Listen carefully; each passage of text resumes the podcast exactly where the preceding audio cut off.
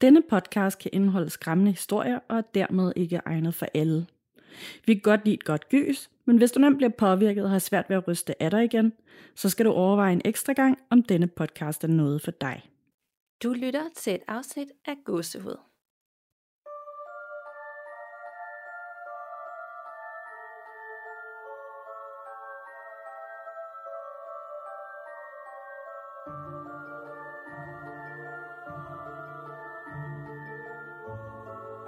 Hej Nana. Hej Nana.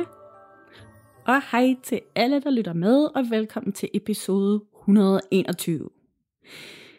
Jeg er alene i dag igen, øhm, eller igen og igen, fordi de sidste to gange har jeg jo haft rigtig dejligt selskab af Mia fra Fucking Uhyggeligt og øh, Dorte fra Fortællinger i Mørket. Øh, hvis du ikke har hørt de to afsnit endnu, så synes jeg, at øh, de helt klart er værd at høre, og der er også rigtig, rigtig mange gode afsnit i hver deres podcast. Men jeg er alene i dag, fordi at øh, Danika hun er stadig ude at rejse, øh, og jeg glæder mig selvfølgelig virkelig meget til, hun kommer hjem igen og er med næste gang, og glæder mig til at høre, hvad hun har oplevet af alle mulige spændende ting og sager, og om der måske endda er noget uhyggeligt, hun har opdaget, oplevet. Øh, I dag der bliver det et lytterberetningsafsnit, og det er jo også ved at være lang tid siden, vi har haft dem, og jeg ved jo, hvor meget I alle sammen elsker dem lige så meget, ligesom vi gør. Øh, så det er jo helt vildt dejligt at kunne gå i gang med dem igen. Og jeg har tre med i dag, så øh, sæt jer godt til rette, og øh, jeg håber, I har lavet noget kaffe eller et eller andet hyggeligt, øh, og at I har godt med tøj på, dem af jer, der, jo, der lytter til os på jeres øh, gåtur. Lad os bare gå i gang. Den første er fra Julie, som har sendt nogle beretninger ind til os tidligere, jeg blandt andet har læst op øh, af i episode 113, hvor det blandt andet handlede om en opdigtet urban legend om en sort bog. Hej Danika og Nana. Endnu en gang tak for jeres podcast. Jeg har tidligere sendt to beretninger ind til jer. Den ene handlede om min fasters hund, der gøede for enden af trappen, og den med toilettet, hvor jeg tydeligt hørte min fasters stemme. Jeg har nogle beretninger, som ikke er noget, jeg har oplevet, men også som er noget, min familie har oplevet. Her kommer de. Den første har jeg valgt at kalde vinket fra køkkenvinduet. Min lillebror og far havde været ude at gå på en lang tur midt på aftenen. Så det var ret mørkt udenfor. Og mig min mor og søster havde siddet inde i stuen og hygget os. Det ringer på døren, og min far og lillebror kommer hjem.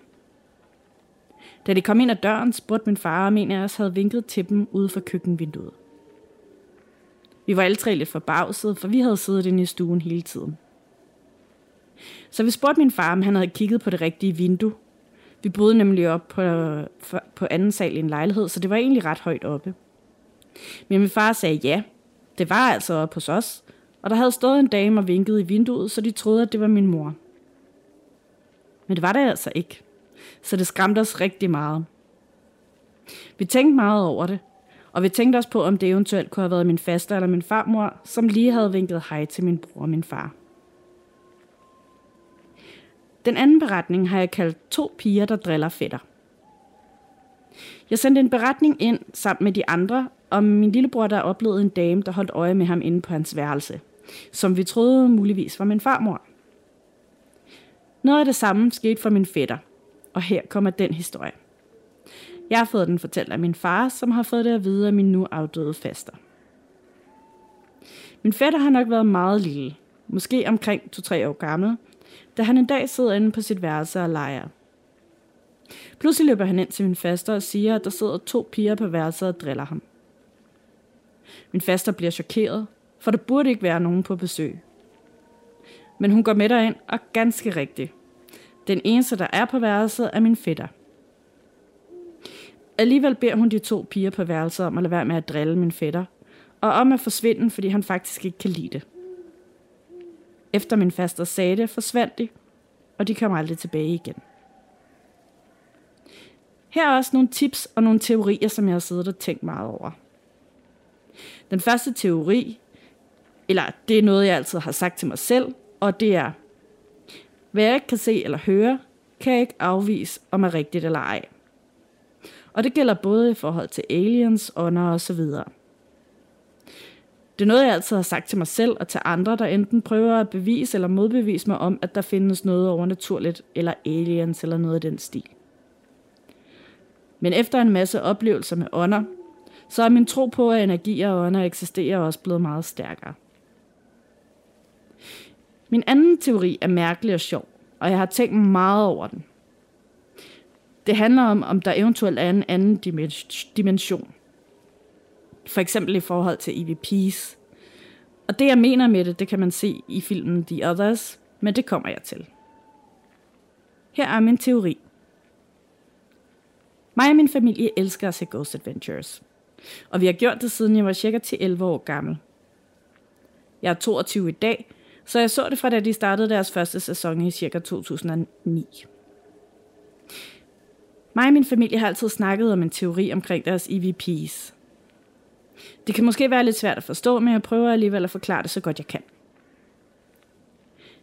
Vi har lagt mærke til mange gange, når Ghost Adventures laver EVP's, at man kan høre en masse stemmer, som normalt svarer på deres spørgsmål.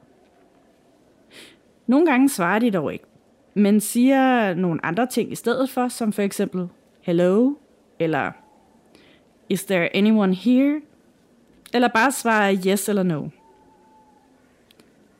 Jeg forestiller mig, at der er en anden dimension, som gør det samme på samme tid. Altså, de udforsker også den åndelige verden, som så er vores verden, og de er der på samme tid som os, men i en anden dimension, og de svar, de så får, det er fra os. Så det kan være, at de siger hello, og vi siger hello tilbage, og tror, at det er ånder, der svarer. Men hvad nu, hvis det er omvendt for dem, og de eventuelt tror, at vi er ånder? Jeg siger ikke, det er sådan, det er, men jeg har bare siddet og tænkt på den teori i mange år nu. Og det samme har min familie. Jeg håber, I forstår, hvad jeg mener, og ellers så kan det forklares bedre i et lille godsehudstip, som er filmen, der hedder The Others.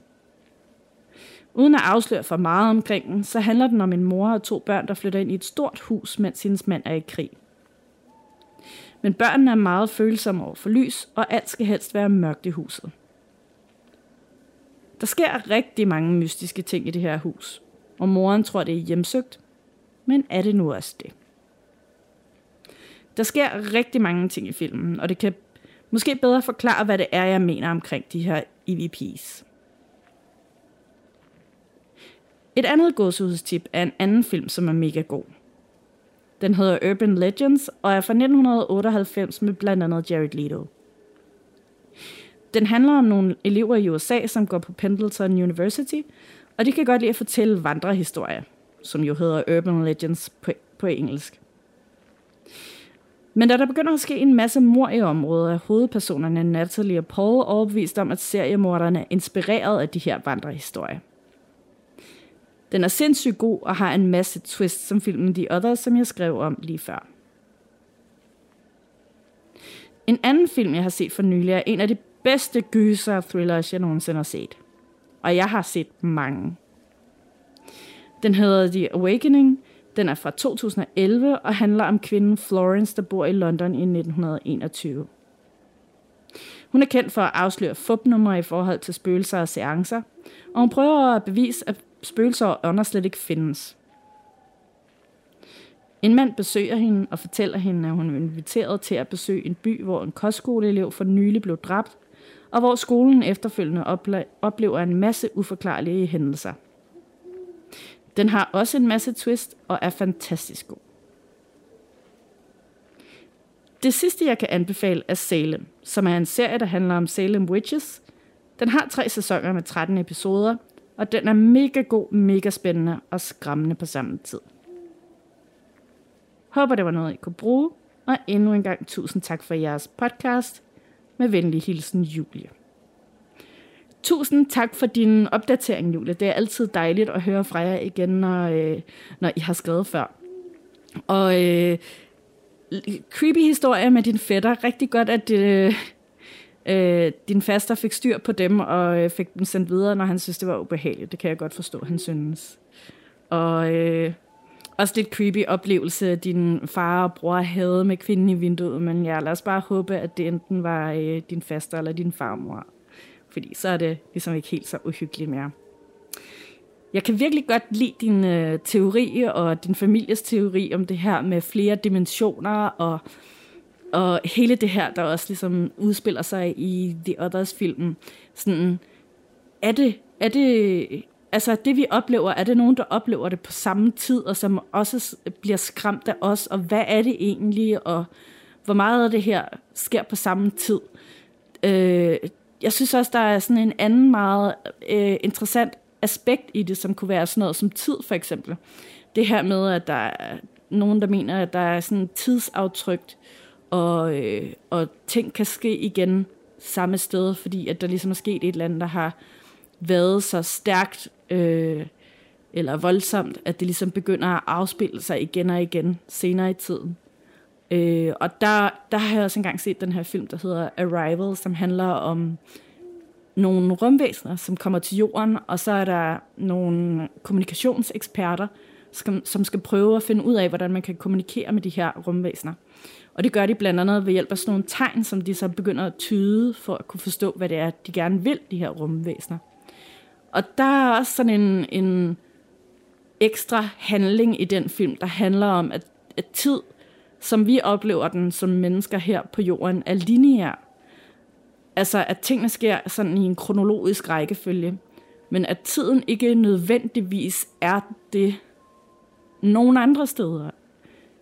Og det, det, det, er også sådan en ting, jeg virkelig kan sidde og tænke rigtig meget over, som jeg også elsker at snakke med andre om. Hvad er tid egentlig, og hvorfor oplever vi den kronologisk, og kan vide, om der er andre, der oplever den på en anden måde. For eksempel om nogle dyr måske oplever den mere cyklisk eller et eller andet. Det kunne være rigtig interessant at finde ud af. Jeg elsker det hele taget, når, når man kan diskutere sådan nogle teorier, så tusind tak, fordi du sendte den ind. Og rigtig mange tips, øh, rigtig mange tak for de rigtig gode tips, så er der også lidt at gå i gang med at se, hvis man ikke allerede har set den.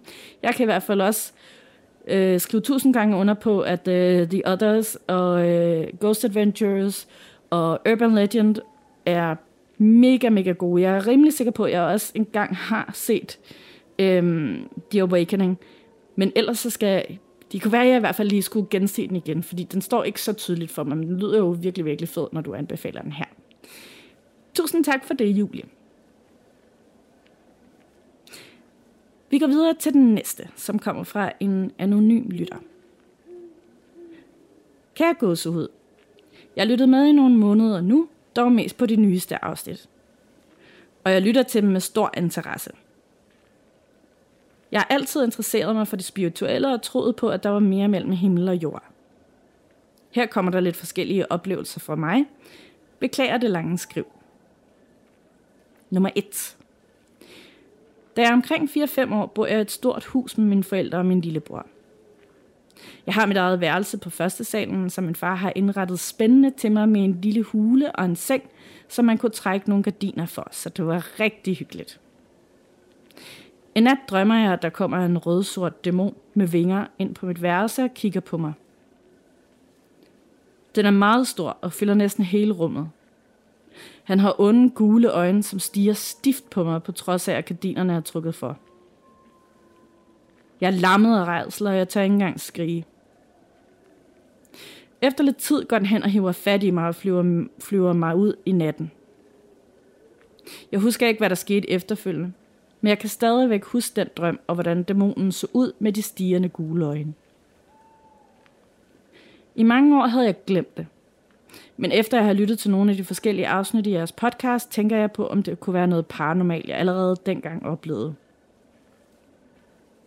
Ikke længe efter drømmen blev mine forældre skilt, og jeg tog et stort dyk i humør og glæde.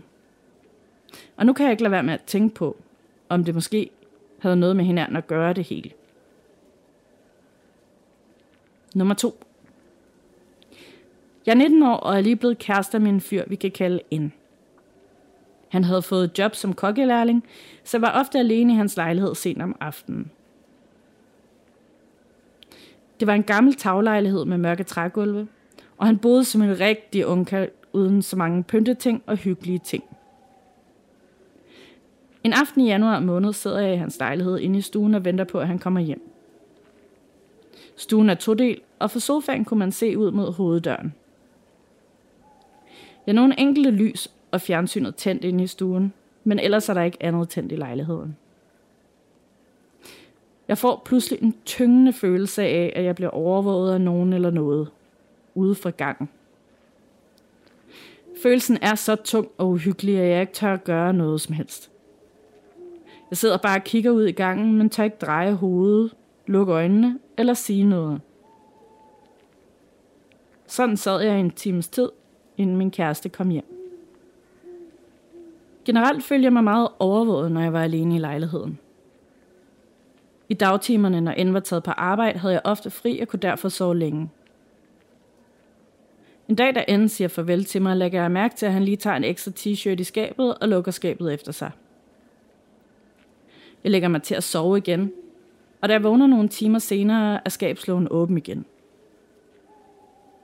Jeg slår det egentlig bare hen med, at jeg sikkert har husket forkert. En anden dag har Anne lavet soveværelsesdøren stå på klem, så der var udsigt gennem gangen og ud til den ene stue. Jeg vågnede alene i lejligheden. Man kunne høre, at der blev tastet på computertastaturet. Anne var på arbejde, så jeg vidste, at det ikke var ham. Jeg kunne se ud til skrivebordet, men jeg kunne ikke se selve tastaturet. Og jeg turde ikke gå ud og undersøge nær- nærmere, så jeg blev inde i soveværelset i nogle timer. Et års tid senere flyttede jeg rigtig ind, og vi flyttede rundt på møblerne, så vi fik soveværelse i en af stuerne. Kort tid efter får jeg en følelse af at blive overvåget om natten. Jeg kan ikke se nogen skikkelser eller personer, men jeg har en klar fornemmelse af, at det er en høj og kraftig bygget kvinde med sort gammeldags kjole og mørk hår siden i en stram knold. Jeg fortæller om det til min veninde, som vil drøfte oplevelsen med hendes mormor, som har klaverjante evner. Min veninde ringer et par uger senere og fortæller, at mormoren havde fornemmet en genganger, som var forbundet til bygningen. Hun havde længe passet på N og var skeptisk over for mig, og brød sig ikke om min tilstedeværelse. Derudover kunne hun beskrive næsten samme kvinde i udseende. Det passede med, at jeg følte mig overvåget, og at følelsen kom og gik. Vi fik hende ikke fjernet, men efter nogle måneder havde en og jeg et stort skænderi, hvor han virkelig havde været uretfærdigt over for mig. Han var misbruger og havde i den forbindelse ofte psykoser, som gik ud over mig. Den følgende nat beskriver N, at han havde sovet meget uroligt. Og da han rejser sig fra sengen, ser jeg, at han har tre lange rifter på sin ryg, som han ikke havde, da vi gik i seng. De sad midt på ryggen, så han ville ikke selv kunne have lavet dem. Jeg havde derimod haft den roligste nat længe. Og jeg kan ikke lade være med at tænke på, om det var kvinden, der måske havde straffet ham. Ind til soveværelset var der en dør, som var lidt svær at lukke. Man skulle hive op i hele døren og næsten smække den, for at den kunne lukkes. Den var kun lukket om natten, når vi sov. Men vi er før kommet hjem, hvor døren er blevet lukket, selvom der, har været no- selvom der slet ikke har været nogen åbne vinduer, mens vi var væk. Derudover har vi også oplevet, at M-hætten er tændt af sig selv, og at de der lukkehængsler på vinduet pludselig er begyndt at vifte frem og tilbage, selvom vinduet var lukket. Inden jeg var kærester i nogle år, og jeg flyttede ud af lejligheden, da vi gik fra hinanden.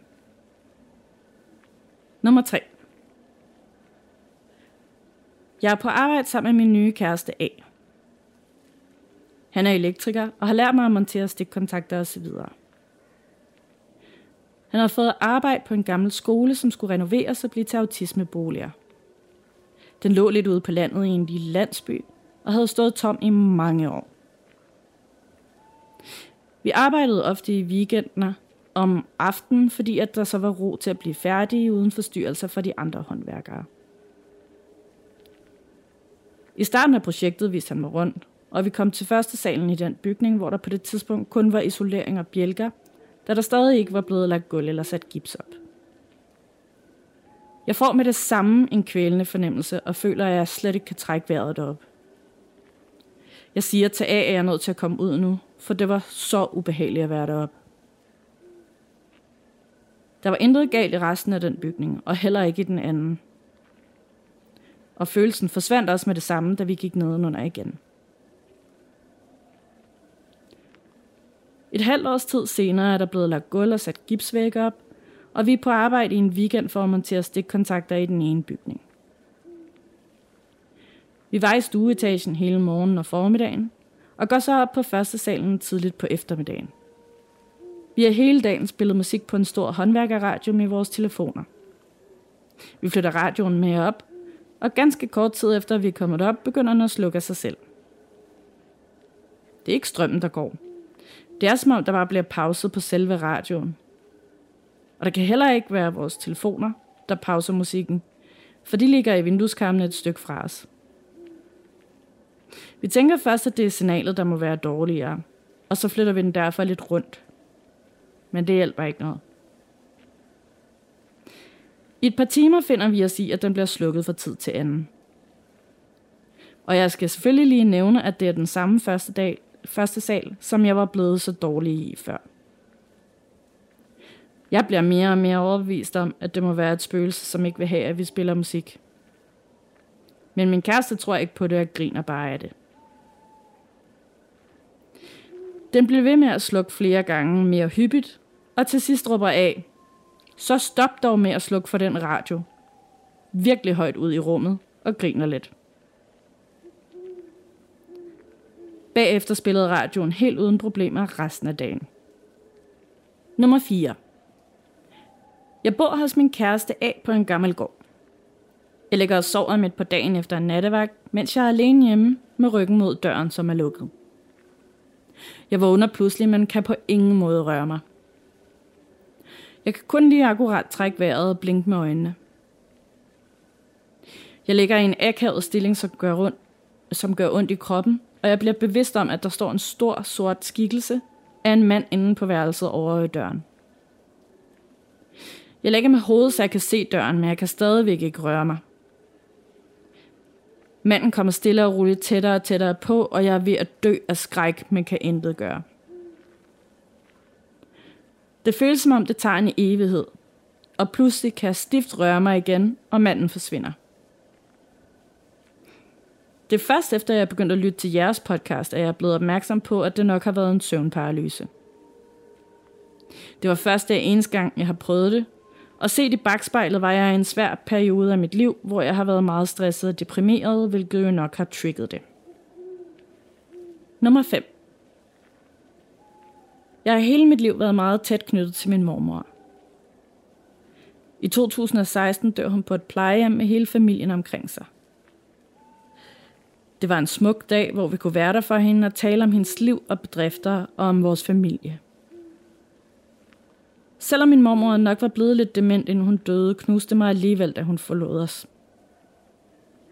Den efterfølgende nat havde jeg en drøm, hvor der er en blå himmel med skyer, og et rum med kun to vægge. I midten af rummet er der et bord og to stole.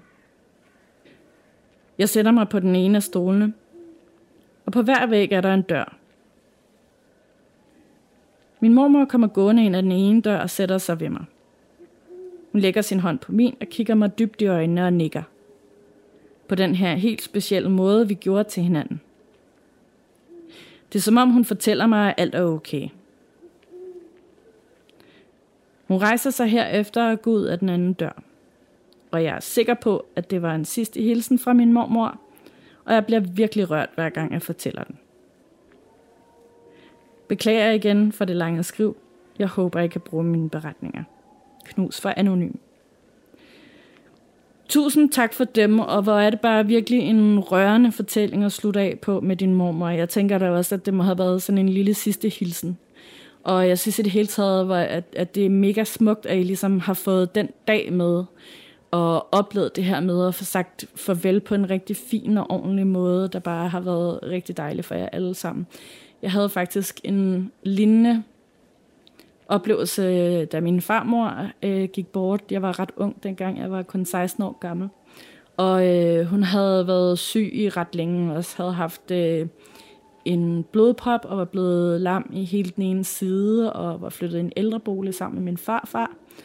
Øh, så det var gået sådan ned og bakke i et stykke tid. Og øh, så en februardag blev vi ringet op, mig og min far, og øh, så fik vi at vide, at øh, der muligvis ikke var så lang tid igen, at hun havde fået det rigtig, rigtig dårligt. Så vi pakkede bilen og tog over til Vejle, hvor øh, hende og min farfar boede. Og øh, det gjorde resten af familien også. Og øh, så var vi samlet hele lørdagen i øh, deres lille ældrebolig der i Vejle. Og øh, vi var på skift inde i soveværelset for at tale med hende og holde hende i hånden. Hun var ikke rigtig til stede. Øhm, hun var sådan halvvågen, men ikke rigtig ved bevidsthed og kunne snakke eller noget. Men vi var alle sammen inde og, og snakke til hende og for, for sådan, på en måde sagt lidt farvel, eller jeg kan egentlig ikke huske, om vi sådan direkte sagde farvel, men vi snakkede i hvert fald med hende, og fik fortalt hende, hvor meget vi holdt af hende, og fik snakket om gamle dage og nogle oplevelser, vi havde med hende. Og øh, inde i stuen, der sad resten af os jo bare, når der var nogen derinde, og hyggede os. Og hun har jo også kunne ligge inde i soveværelset og høre, hvordan hele familien har været samlet og har hygget sig og snakket og grinet og haft det rigtig dejligt. Så, øh, og så øh, tog nogle af os hjem til en faster og sov i hendes lejlighed. Øh, mens min farfar øh, blev selvfølgelig hjemme hos min farmor, og der blev min far og min faster også. Så resten af os unger, fædre og kusiner, vi tog hjem i min fasters lejlighed. Og så snakkede vi egentlig om, at der, der kunne jo i princippet gå rigtig, rigtig lang tid, inden der skete noget. Øh, men da vi så vågnede om morgenen, ringede de og fortalte, at nu var hun altså gået bort. Og jeg tror på, at hun gav slip, fordi at hun også lige fik den oplevelse med, at hun fik den her sidste gang, hvor alle ligesom bare var samlet, og hun kunne høre, at vi alle sammen havde det rigtig dejligt, og vi havde det sjovt, og, og at vi alle sammen fik sagt farvel. Det, det er stadig fuldstændig overbevist om. Nu bliver jeg også helt rørt og sidde og snakke om det.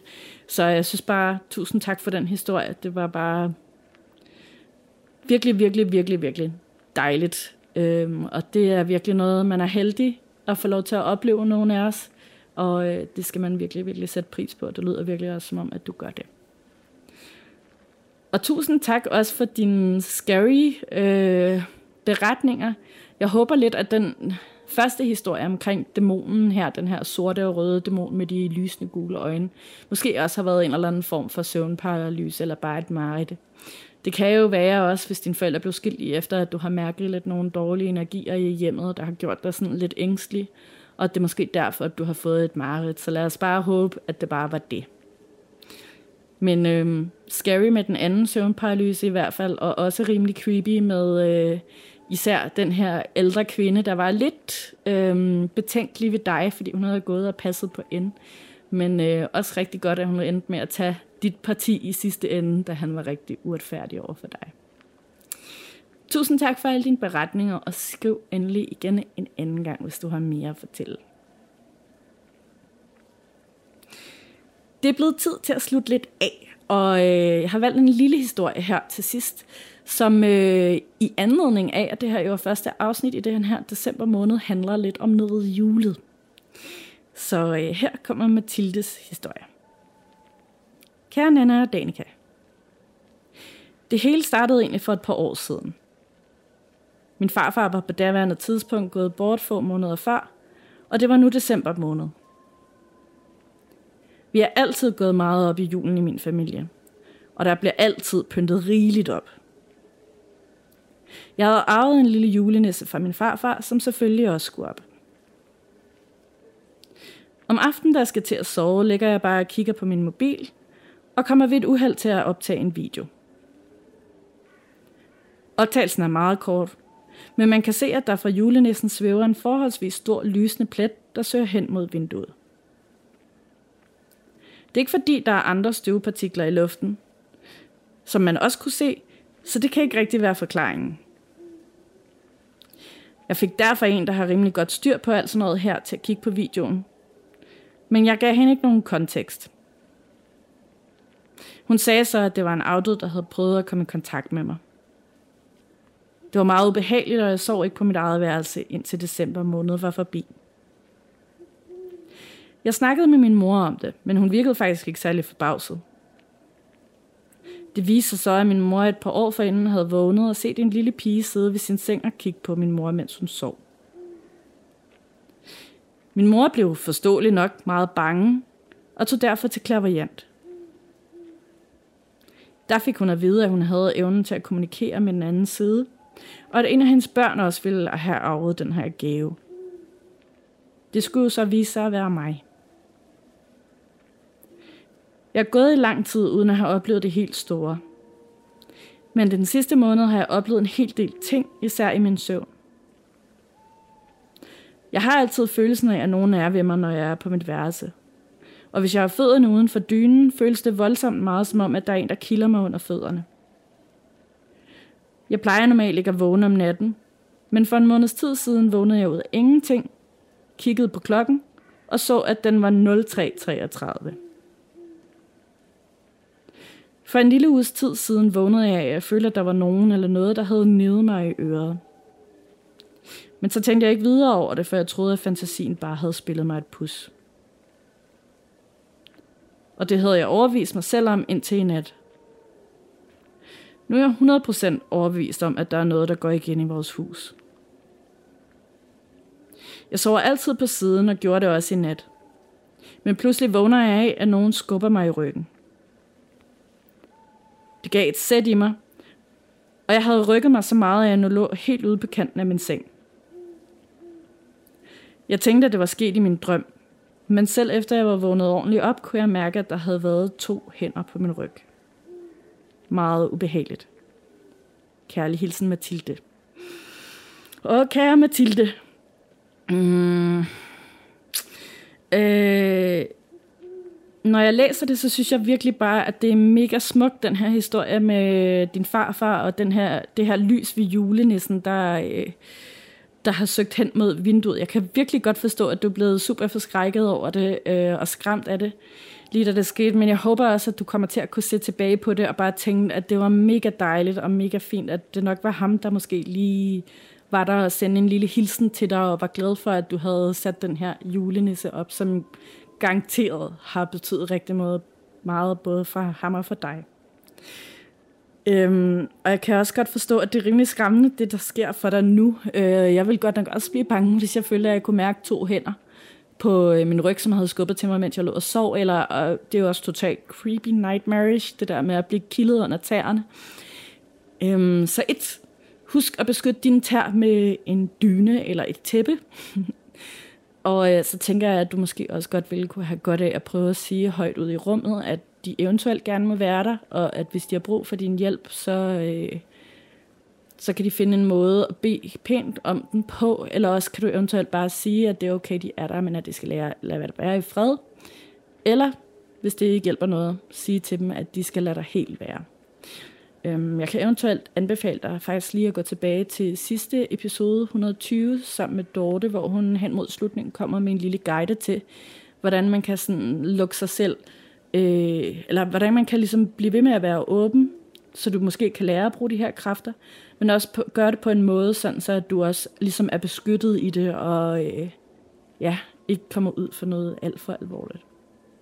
Men det er jo selvfølgelig helt op til dig, om du har lyst til det, Øh, du kan jo lære at lukke det helt ned også.